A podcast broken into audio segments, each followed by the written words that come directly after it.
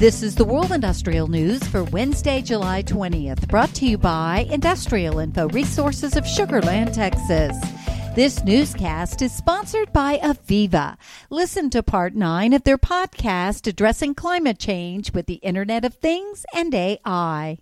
Okay, um, I wanted to move on for a second. At, at OSI Soft, we believe people with data can transform their world what is needed to do this? How does providing people with data allow them to address global warming?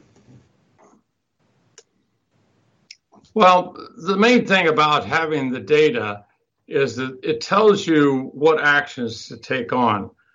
Now, some of those actions will be, in fact, uh, executed by people. Other actions will be executed automatically. But without good, solid reliable data, you can't do that. So you have to go back to the philosophy of I'm going to build my whatever power generation grid, etc., so I can be standalone and I don't care if anybody else is running or not, because you actually have to care because mm-hmm. of this communication between all the entities. And so where where the people are empowered is that if you know what actions to take, then you can you can take actions on them if you can see ways of predicting when you have to take action, you can actually implement those actions automatically. In an autonomous vehicle, if you're going to hit something, you stop. And what the AI will bring to that will bring, bring a more heuristic design where you can more closely mimic the actual people doing it, but far more rapidly and able to handle the kind of data volumes they got they have to deal with.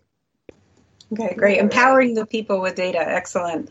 Um, so the one final concept that I wanted to talk with you about, um, the U.S. Department of Energy, through their Office of Electricity, they came out with the North American Energy Resilience Model, or NARMS. Um, I think it was back in July of, of last year, 2019.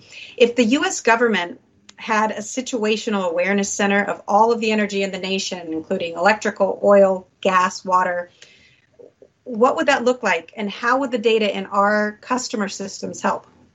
Most it looks almost like what we would call a center of reliability combined with a remote operating center, combined with an operating center, and etc. It's basically a center that brings together all this information to where you can supply it to different people slash apps slash whatever.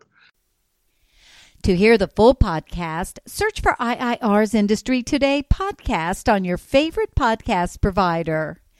The abominable human cost of Russia's invasion of Ukraine this past February has been and continues to be well documented by the news media and humanitarian organizations.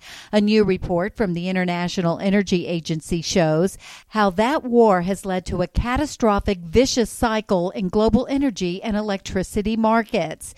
The IEA's new electricity market report, which was released on July 20th, projected that global global and regional economic growth will be significantly depressed this year and next, coming off a robust 2021 as the world largely emerged from the economic ravages of the COVID 19 pandemic. The provincial government of oil rich Alberta is taking something of a greener posture, but a federal proposal on emissions from the fossil fuel sector proved to be a step too far.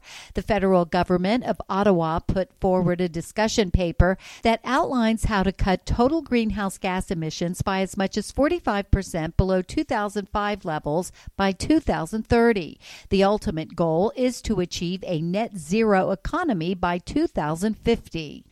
The federal government established that the oil and gas sector accounted for 27% of the nation's total greenhouse gas emissions last year, the largest and fastest growing polluting industry in the country. A controversial proposal by the European Commission to award temporary green investment status to nuclear power and gas fired projects has been approved in a final vote by the European Parliament. A motion to veto the EC's proposal to include nuclear and gas in the European Union's sustainable finance taxonomy was defeated by 328 votes to 278. A minimum of 353 votes was needed to reject the plan.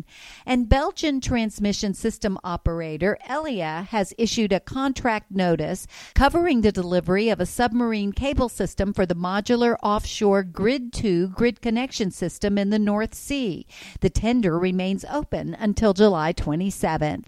For details on these and other breaking news, read the full stories at www.industrialinfo.com. I'm Peggy Tuck, reporting for Industrial Info News.